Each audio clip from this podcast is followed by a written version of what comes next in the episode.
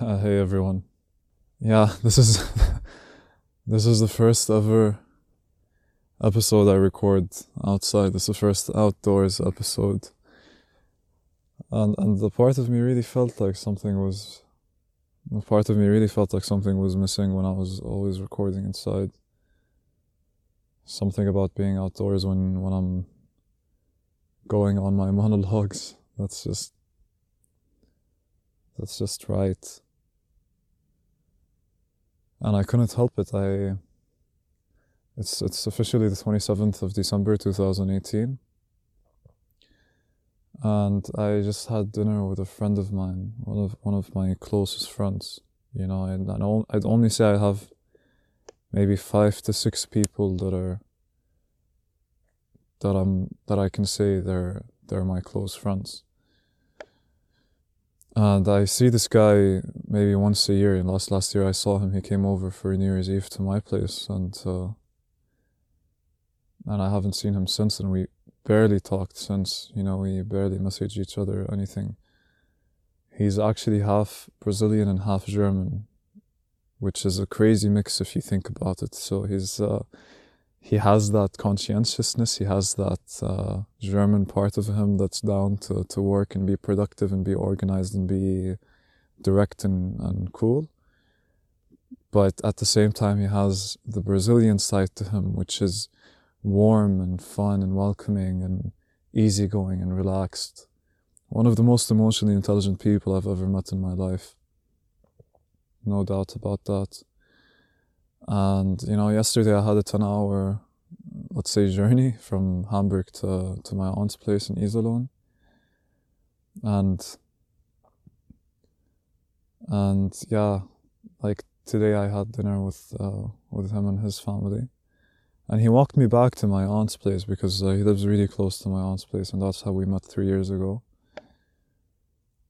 And while we were walking, we passed this football field football field I'm looking at right now, you know? And I remember because I saw this football field when I first came to Germany and how close it is to my aunt's house. It's literally a two minute walk. And for me, I thought, one of the first time I saw it, I thought to myself, fuck, there's a foot- football field right next to my aunt's house. You know, to me, that concept was crazy. Because if you go to Amman or Jordan, you know, the, like you, you could find football fields here and there, but never in a in a neighborhood where people are living. You know, never never this big. This this is proper proper football field. And you know, we passed by it while we were walking home, and I got I got to my aunt's place, and she had her friends over, and I'm like, "Fuck it, I'm I'm I have to record."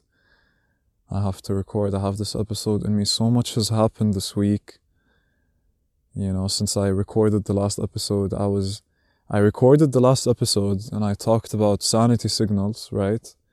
And how society, we outsourced the problem of sanity to society, to the people around us by projecting sanity signals back and forth constantly with every action that we do and society interacts by either rewarding us, uh, rejecting us, or being neutral towards us, and everyone wants to sort of be accepted within accepted within society, and that's why yeah, people get sane. They're sort of programmed to sort of be whatever society wants it to be by having the people around you always coordinate, rather not coordinate, but rather you have so many different sides around you that are pushing you in different directions, trying to mold you into being what society wants you to be within that circle to fit your place in a sense. But then you'll realize that, you know, there is no place to fit in and there is no, like all of this doesn't make sense. So you get to be whoever you, you want to be, you know, but, but that's besides the point. I recorded that episode, Sanity Signals, and I had to go to my friend's place, Dennis, also one of my closest friends, and I I had to go there in like three hours and I had to like edit the episode and upload it and uh, get ready and clean up my place and, and go. And I got there and and this is this is something I really want to share. You know, this episode. Before we continue, I want to make it clear what this episode episode is going to be about. I went to my friend's place on the 22nd. Uh, I went to Dennis's place on the 22nd of December, I think.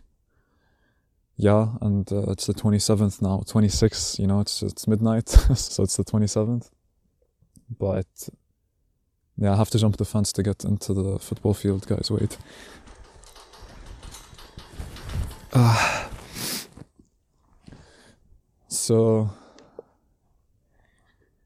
it was uh, it was crazy because I arrived. I arrived. I had to drive an hour to his place uh, with a bus and train, and then I got there and he picked me up, and we drove another twenty minutes, and you know, we got to this party, and it was this. Uh, there's a sort of very big lake, and there was this bar on the lake. You know, very expensive, high class looking bar.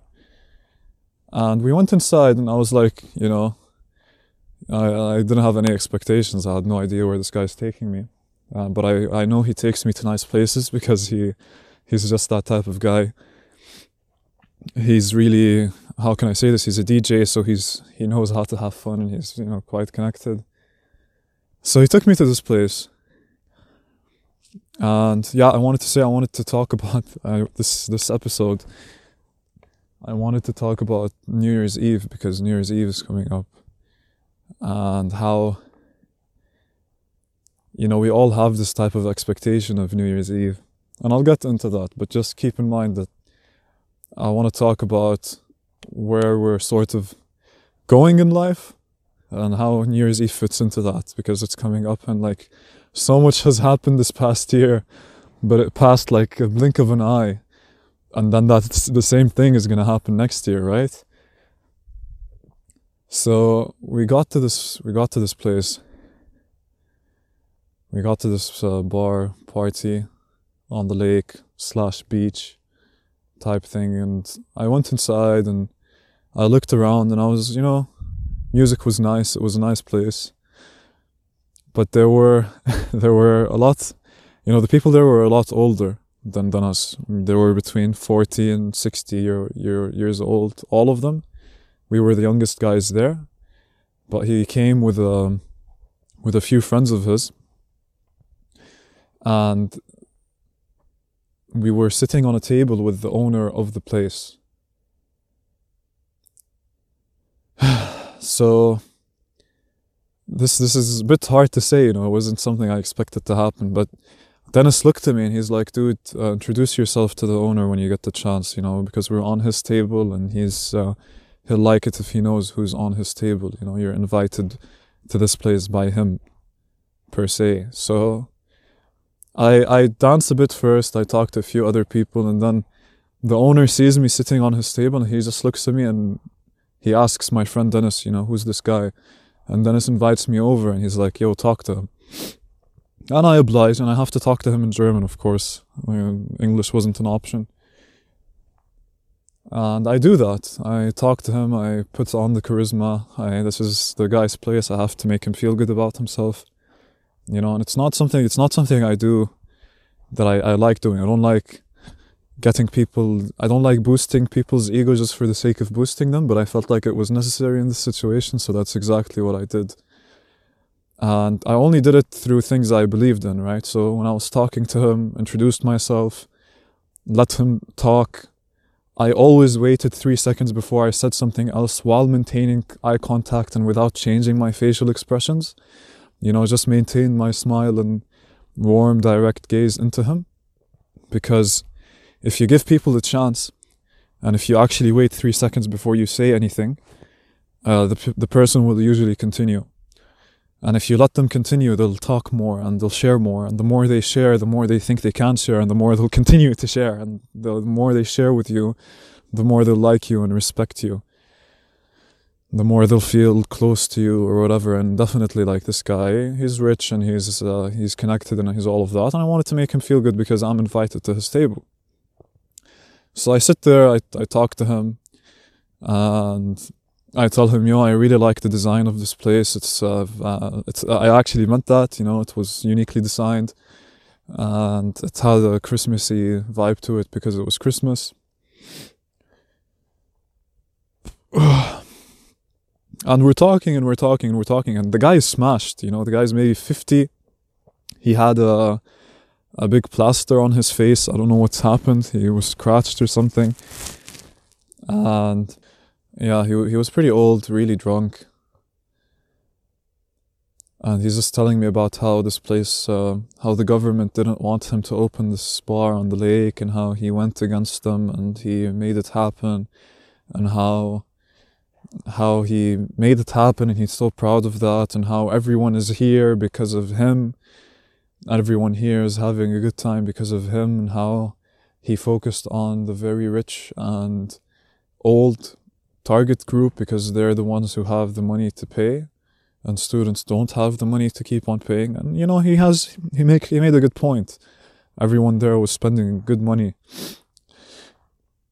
and so like we continue talking we continue talking and to to his left you know i was standing to his right and to his left there was a girl with her back to us wearing a skirt okay so while we were talking he sort of paused he looked to his left he saw the girl and he just extended his hand and put his finger between her skirt, between her legs.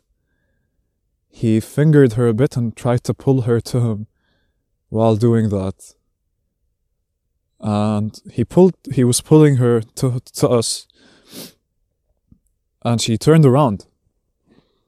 And she saw me see that he did that.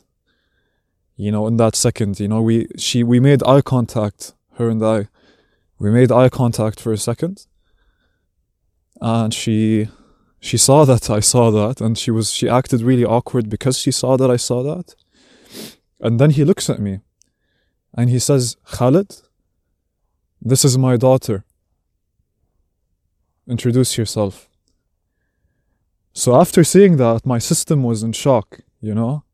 Imagine that, you know, you just saw a guy finger his daughter in front of you and she wasn't like 18 or 20 as if that helps you know she was 14 tops. So i i had to like not react to that at all smile look her in the eyes and give her give her a handshake and introduce myself and tell her hi i'm khalid.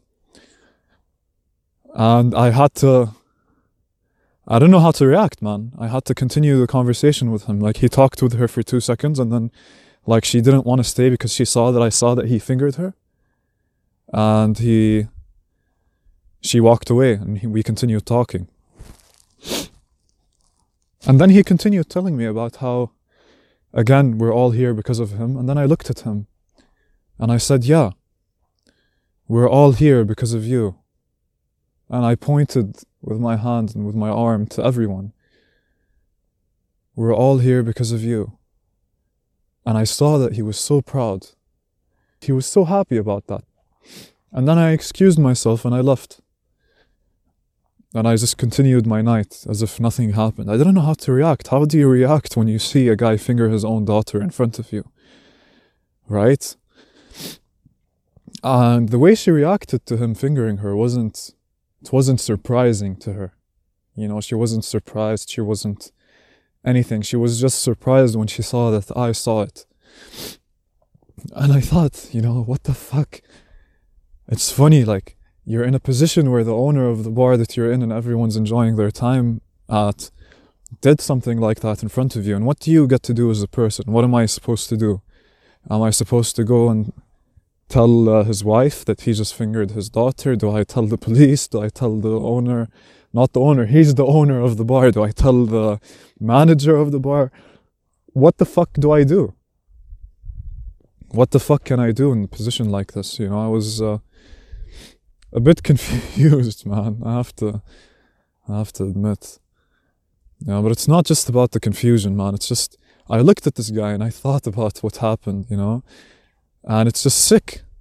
It's absolutely sick. But then you see this guy, this guy who has so much cash and so much money, and you see him at this like Christmas night, sitting down, getting getting drunk with people that he supposedly loves. But I, I talked to him for a good twenty minutes before I could I, like before he shut up and I left, and I saw that man.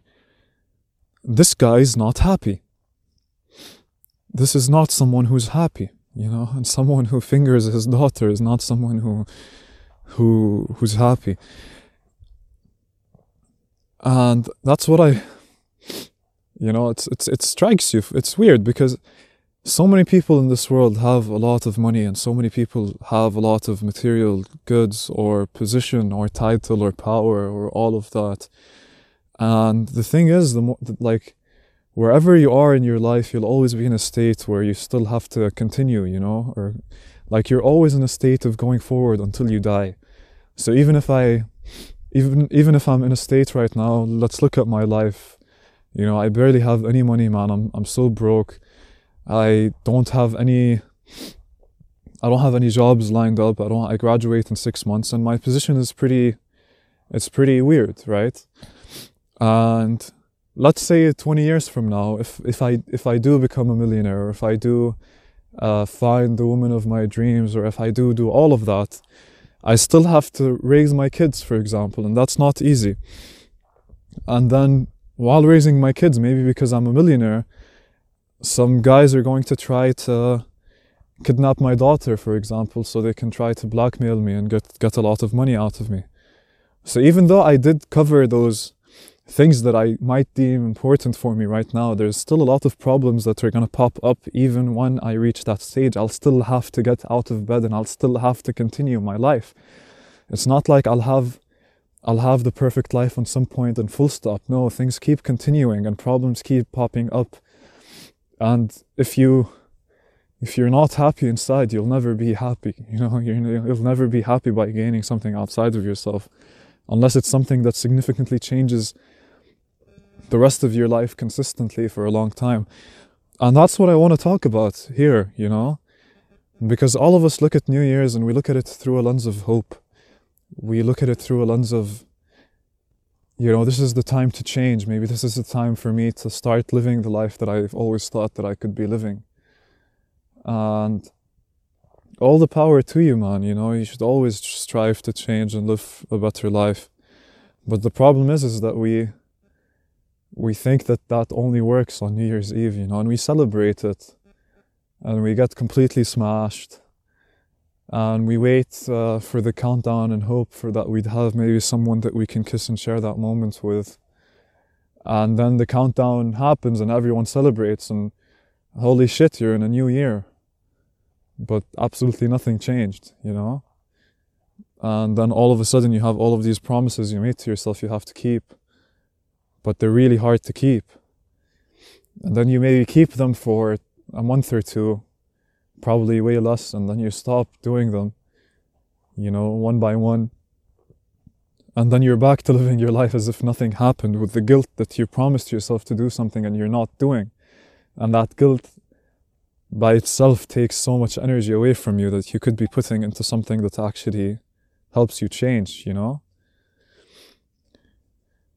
So that's what I really want to get into this episode, man. And I want to, I want to, I want, I shared the story that I that happened to me last Saturday because first off it's a fucked up story and I have to share it with someone man.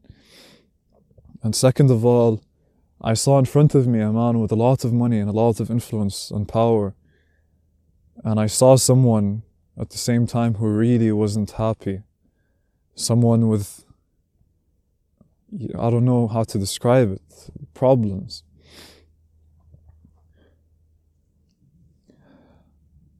And it's a lesson to take, you know, you don't need to make mistakes yourself to learn from them. You can watch people make their own mistakes, you know, and you, you just don't repeat what they did wrong.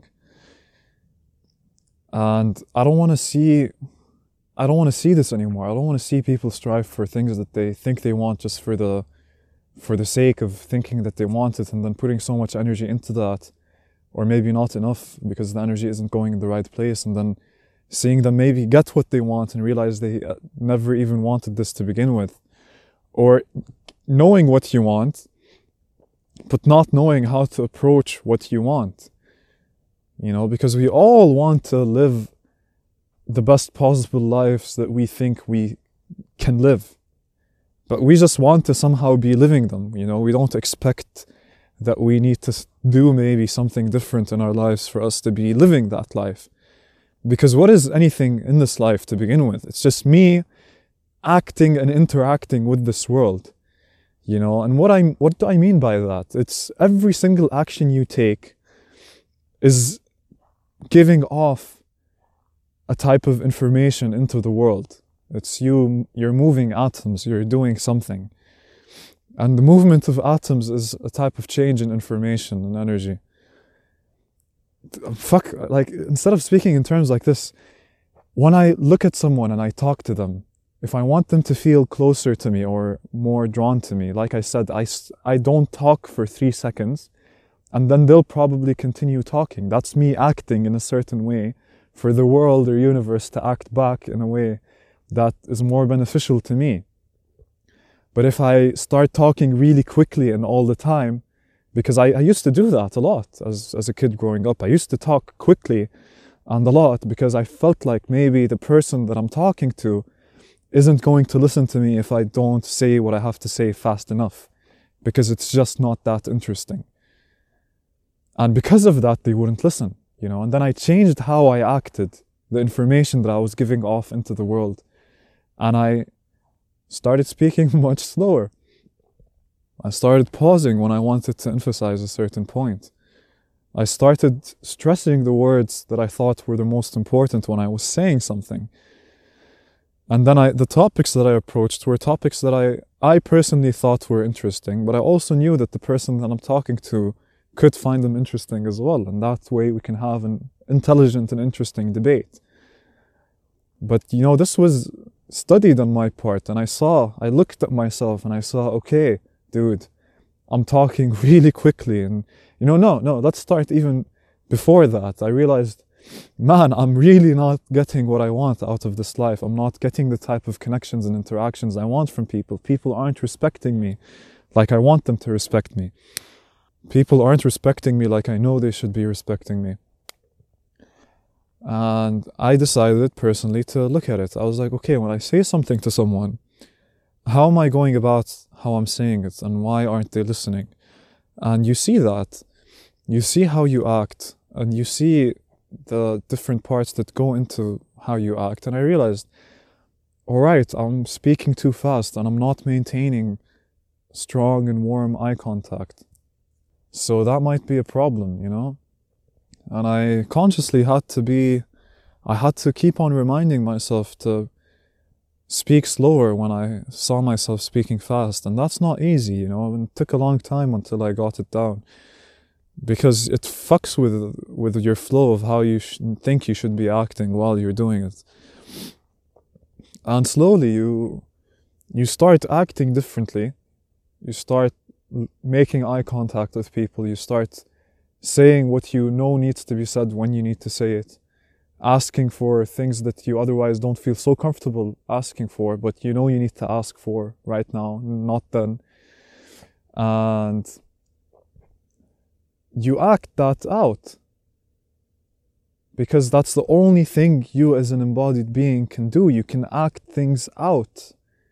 And when you act them out differently, life will interact and react back differently. And by life, I mean literally everything around you that happens to you, from interactions to people to the randomest things popping out. And that's just the case, man. And this is why we respect act- actors and actresses so much because they have the power to change how they act and interact with the world at a moment's instance, you know, at an instant. And because of that, they get more out of life from what they want. And this is why, like, Jim Carrey went through his.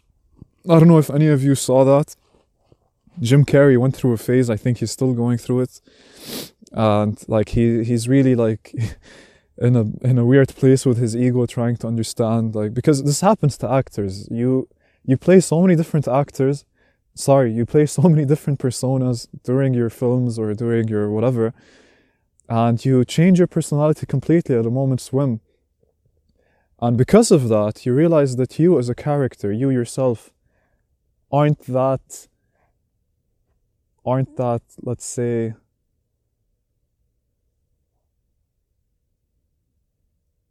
uh, let me say it the way Jim Carrey said it. He said that he felt like Jim Carrey as a character was just an, a hollow, shallow shell that could easily break away. And the guy is like saying it, he's, he experienced it firsthand. He realized that the person that he thinks he really is is just a shell, and he can. He acted so many different parts, and all of them were just as shallow as Jim Carrey. And he saw that, and he realized that, and he realized at the end of the day that him as a person is really nothing and no one. And like that's when his ego died. Uh, pro- he probably took a lot of acid and he realized, you know, this is this uh, this is all you know a big theater we're all in, and we're all acting actors playing with within that theater, and that's what Shakespeare said. You know, it's like, and it's so true, man. It's the truest thing. There's nothing that's more true than that. like there's, yeah, no, there's things. You know, this is very true, and there's a, you know, there's a lot of functionality in it because how you act within the world really is how the world reacts back with you. You know and you have to understand that. And if you want your life to change, you need to change how you act towards everything around you. And to change how you act, you need to really change how you see everything that you're interacting with and what you focus on. You are the sum of what you focus on. And do you want to focus on, you know, as for me, like if I'm in any situation, the things that I would focus on are very different than what anyone else would focus on, let's say in a social setting. For me, I really like bracelets. I have a thing for bracelets and I like I, I really love them. So when I'm talking to someone, I notice when like they have a nice bracelet or a nice necklace. But other people might be more focused on shoes or more focused on hairstyles or more focused on whatever.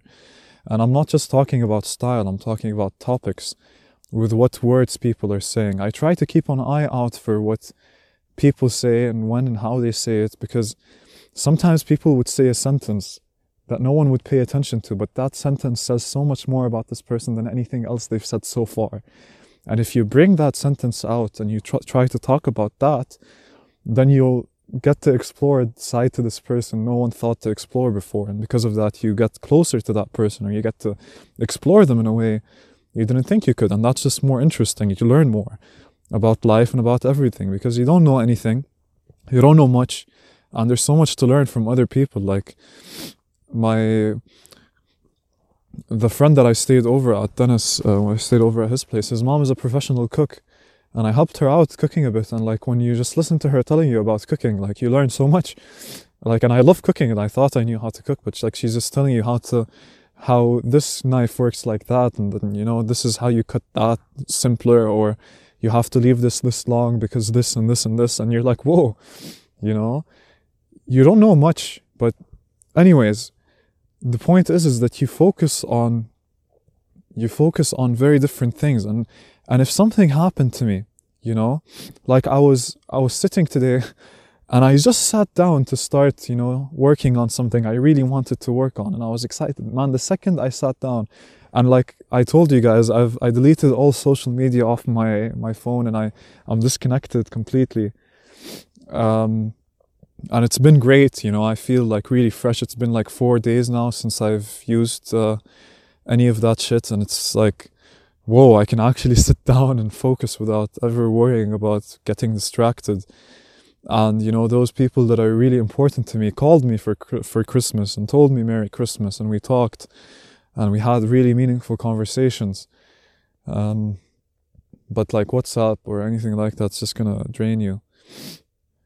So I was I just sat down to work, and the second I sat down, and I, it like I thought to myself, "Whoa, wow! You know, my phone can't distract me. Let's get to work." And then my cousin walks into my room, and he tells me, "Yo, dude, uh, Grandpa is on the phone downstairs with Mom. Uh, come say hi."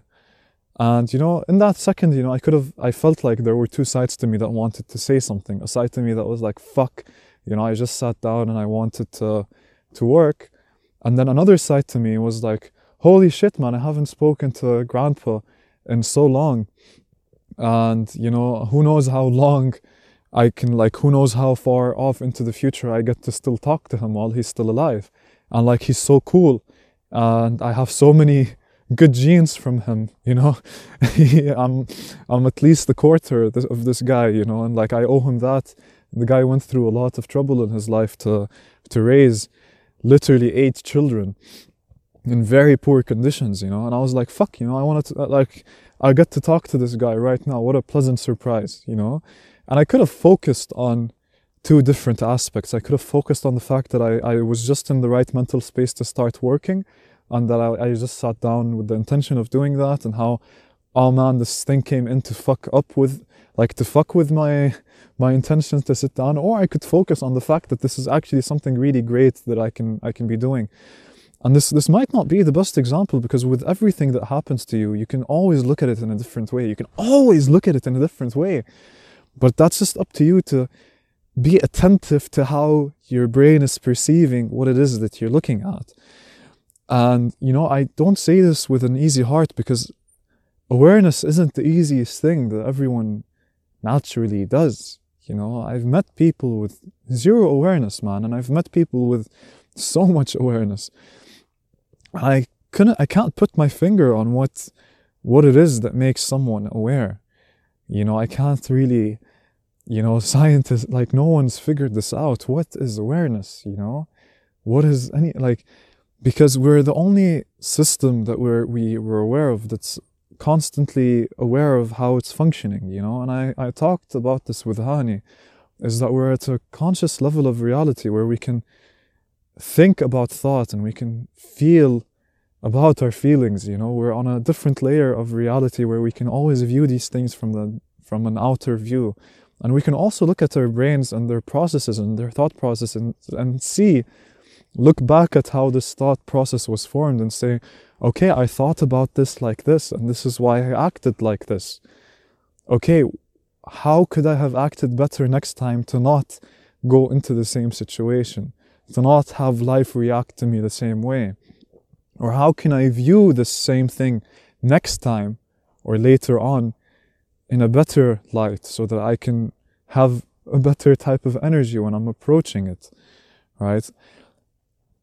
I'm not mentioning all of this for no reason. I'm mentioning all of this because New Year's Eve is coming up and we're all going to sit down and think, you know, if we actually take the time to.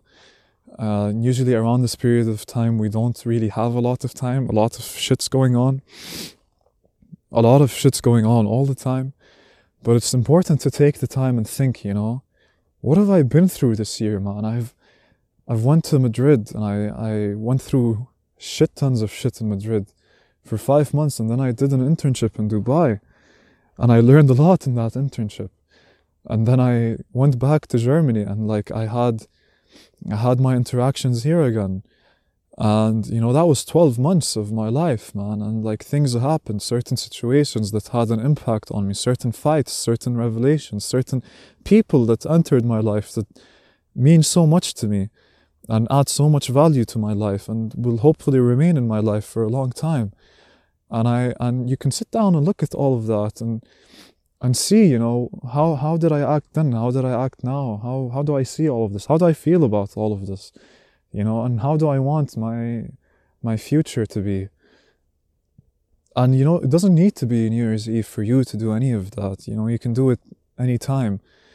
There's no point, you know, I can't like I, I for me i have a lot of trouble waking up early for me i, I, sleep a, a, little more than I, i'd like to and i realized one of the reasons that is is that if i wake and i look at the clock and i see it's like 9.57 i tell myself yo i'll get up at 10 you know and then i'll close my eyes again and i'll wake up at 10.17 and i'll tell myself okay no i'll wake i'll get up at 10.20 you know and i'll be like it has to be a perfect rounded number for me to get up and, and wake up.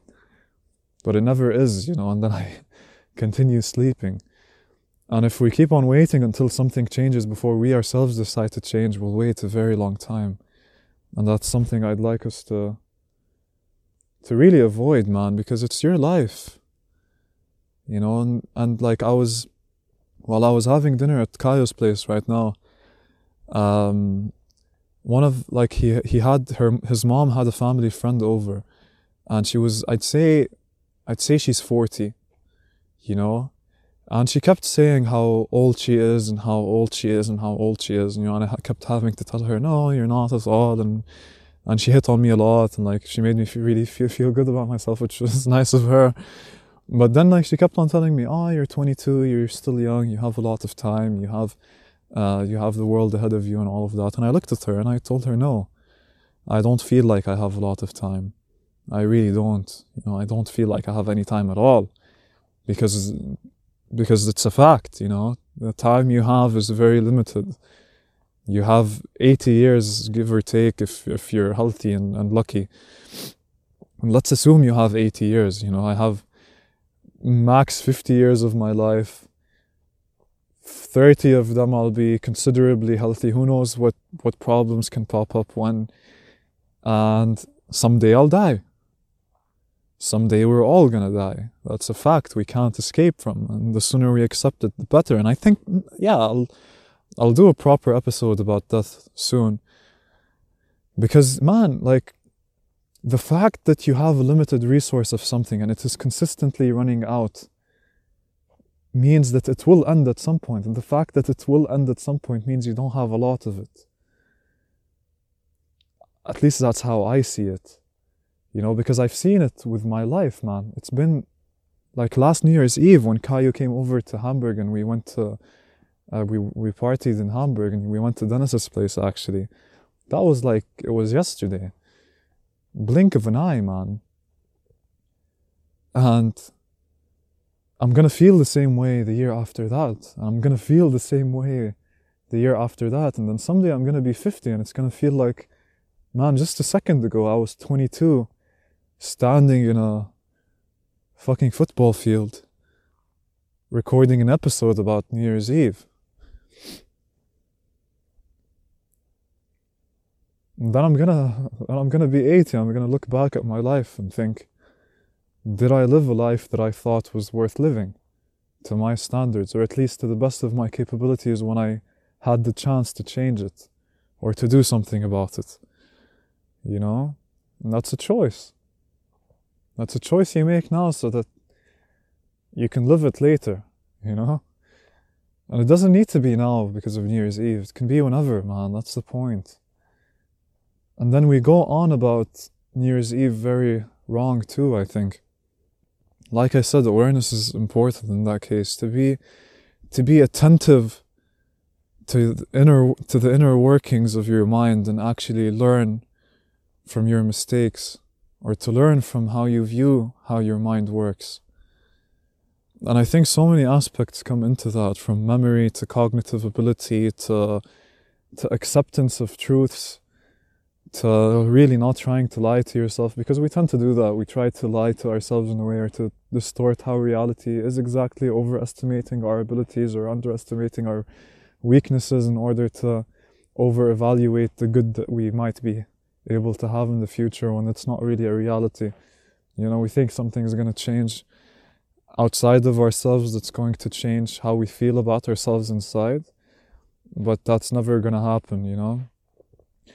Uh, all you can do is just act differently in the world and interact differently with the world. And one way of doing that is listening to this podcast, for example, and listen about one dude's perspective about life and how he views how he, he should approach it. Maybe that way, the way you try to focus on things is going to be different too, and the way the things that you end up focusing on is going to be different, and the way that you're aware of your own thoughts in your head would be different, and because of that, you would act different, and you would live a better life because of it, you know.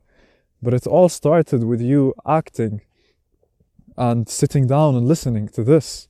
Because you, if you're listening this far in, man, you definitely think that there's something worth listening to. You know, I don't think I'd waste 30 or 40 minutes of my time listening to a dude walk around the football field and talk about life if I didn't think he had something to say, if I didn't think my life could benefit because of it. Look at your life. Really. Look at your the last year, the year before that. Look at your past, man. Look at your past.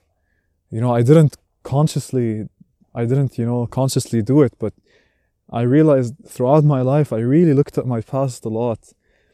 and I thought to myself, yeah, when I was two, this happened, and maybe maybe I might be right or wrong, but maybe because of that, I started acting in this way from then on. And then that happened, and then I started doing this like that. And then that happened, and then I started doing this like that. Hiccups. and then, you know, I I had some really weird things happen to me grow up, man. Like and I and I sat down once and I wanted to I wanted to do uh, the self-authoring program by Jordan Peterson, the past authoring program. So what this thing is is that you you take your past and you divide your past into six different uh, periods of time, epochs. And you write you write about the things that happened in those periods of time. And like when I was writing, you know, I didn't expect this to happen, but like because I thought I dealt with it emotionally. But I realized, you know, I was writing about a certain something that happened to me and you know fuck it i'll share it when i was about i think 11 you know i was maybe a bit older 13 um, me and my brother and two sisters one sister my other sister wasn't uh, really up for it we kept on begging our family to get a dog always we to get a dog to get a dog to get a dog to get a dog or anything really because my mom was terrified of animals and so was my older sister and then I, one of my neighbors had a German Shepherd that had a kid and uh, had a puppy. And I bought the puppy from him, and like I didn't buy it and then brought it home. No, I brought the guy with the puppy. My brother saw the puppy, and my mom accepted. And like I bought the puppy, and I think like I'm not sure, but I think I paid for the puppy from money that I saved.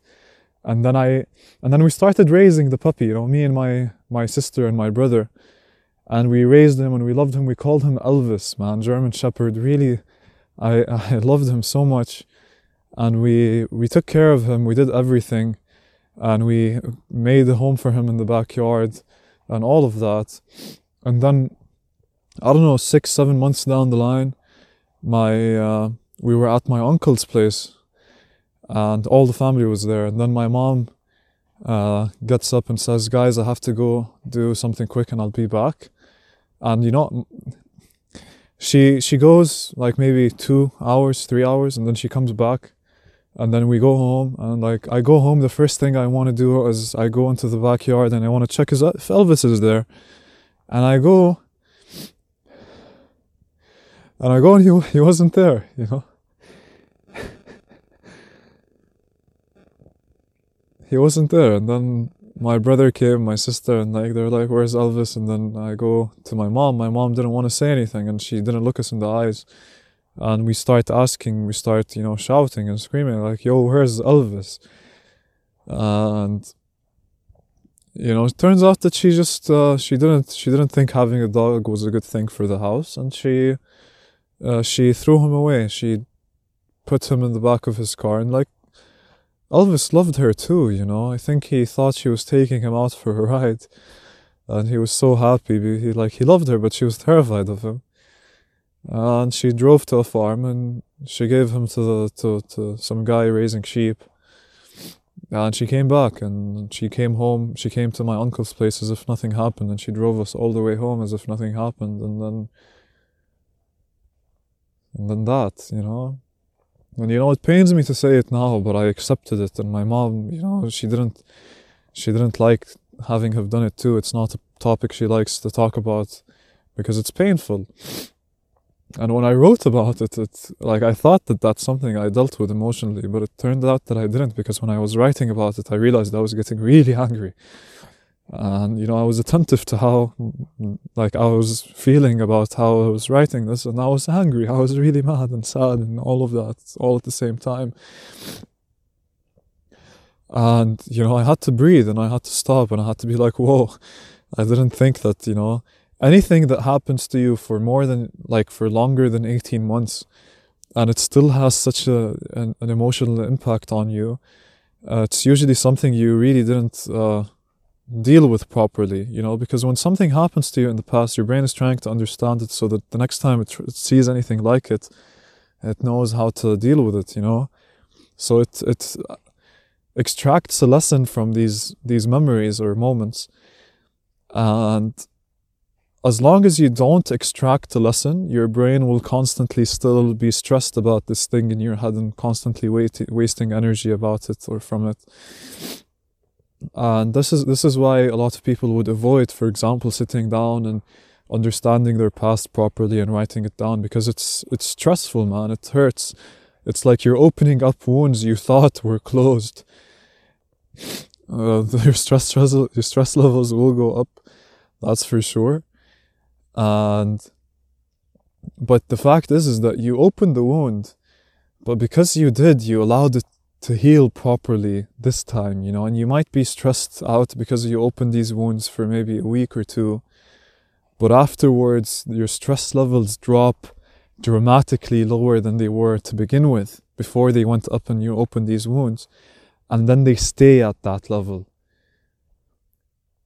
You heal when you explore those things you don't want to explore about yourselves. Because when you try to explore them, you're faced with so much negative emotion. Your entire system is telling you to avoid them.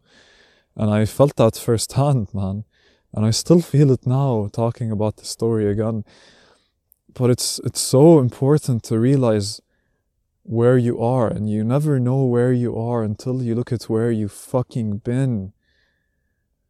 You have to look at where you've been. You don't know where you are until you see where you've been. How, how everything up to your life led up to this moment how every moment affected you and what moments specifically affected you why did they affect you did you move schools a lot were you bullied? Were you actually popular, but because you were popular, you didn't feel like you had to exert any extra effort and now you don't exert as much effort? Or is it because a million things, you know, and maybe I'll do an episode with a guest about how to go about your life and look at your past. But I think like right now I'll, I'll just stick to that because looking at looking at your past and understanding it and you have to have the courage to face it, you know? You have to have the heart to be like because if you want to heal you know if you're listening to this you a part of you wants to to live a better life you know? And and there's something you know there's something so important about sacrifice that we tend to disregard from religion or not pay attention to sacrifice is so important because since we're the only animal that's really aware of their position in space and time we're the only animal that can look so far in the future and be like sure i can eat right now but will I be able to eat and will I be safe in the future too? Because that's a constantly changing platform or game that you're in. And because of that, because we're aware of how things are going to change all the time, we realized at some point that if I sacrifice right now, then at some point down the line in the future, I might be able to gain more. There's a reward within that sacrifice. So you can sacrifice two weeks of being stressed out so that you can open those wounds and give them enough time to heal again. But then for the rest of your life, you have, you don't have those wounds anymore. You have the lessons you learned from them, but you don't have the stress that accompanies them always and then because of that you know where you are and because because you know where you are you really know where you can go from there you know but otherwise you know like you look at your you look at this world and this educational system that we're in and you look at people in college and university that are 3 years in and they're they have a vague idea about the career path that they're going to take in the future they're going to go through and all of that but if you sat them down and really asked them, you know, why is it that you're doing what you're doing? Or do you really know where you're going or what you're, what it is you really want from where you're going? Or like, if you really try to understand, you know, and this doesn't apply to everyone, anyhow, man, yeah, people don't really understand where it is that they're going, and I don't really blame them. But just that not a lot of people really took the time to sit down and think about that. You know, you just find yourself, okay, I graduated, now I'm in uni, or now I'm wherever else, and now I'm going through this, and you're acting it out, but you're not entirely sure if you should be acting it out or not. And it's so important to take the time to think about that. And that's another thing about acting out, you know, we're usually, and this is the thing, we usually, a part of, a part of us in our heads, uh, you know, it, it knows, I can't explain this, you know, but a part of us just knows what it is that we should be acting out, you know, a part of us knows the best possible action we should take for the best possible outcome in a given scenario, or, or at least it knows what we should not do. And you hear this little voice inside of your head before you make a big mistake, and it's telling you, dude, don't don't do this. And a part of you is just like, fuck it, and you just do it, you know, and then you get punished for doing it just like you thought you would, and then you even feel dumber because you got punished because you a part of you already knew that you shouldn't have done it. So not only did you, so not only did you make a mistake, you knew that you shouldn't have done it, and because of that, you feel stupid for making that mistake. And by all rights, you should be, or you should feel that way. And and you know, like, why not listen to that voice, you know, every now and then, and actually not do the thing that we that you thought you shouldn't have done, right? Why the fuck not, man? Like, uh, I don't know, man. We we put the responsibility of our lives outside of ourselves, and we expect something to continually change that on our behalf. And maybe a part of that is because our parents had that responsibility for a long time, and they didn't transfer that responsibility onto us properly. You know, because at the end of the day, what do parents know really? Like they're trying their best. They're just like you growing up and then they had a kid and they're like oh fuck i need to raise this kid and then they do their best and then like what you think you sh- how you think you should act with your kid isn't usually how you act with your kid because of how much emotion is involved with how you're interacting with this person that's so important to you. And man you know new year's eve is coming up and to me it's really it's really not a big deal. Like to me like i don't want to get completely fucked up. I don't want to lose uh, two weeks of my life trying to recover from a day that I uh, partied too much at, or you know, like for me, if I ended up spending New Year's Eve this year sitting down and writing, I think that's that would be the best New Year's Eve for me. But I already planned out that I'm gonna be spending it with friends of mine in north of the Netherlands in Leeuwarden, where Kayo studies. And I don't plan on like going crazy, man. I just want to meet new people, have a good time, you know, and just uh, celebrate the end of this year and the start of a new one. Well, not really, because you know, I think we think that if we celebrate it and we start the year off with a celebration, then you know that maybe that will trickle down to the rest of the year. Uh, but if we start at the top, you know, there's no way. Um, besides down, I don't see the sense in that. I don't see.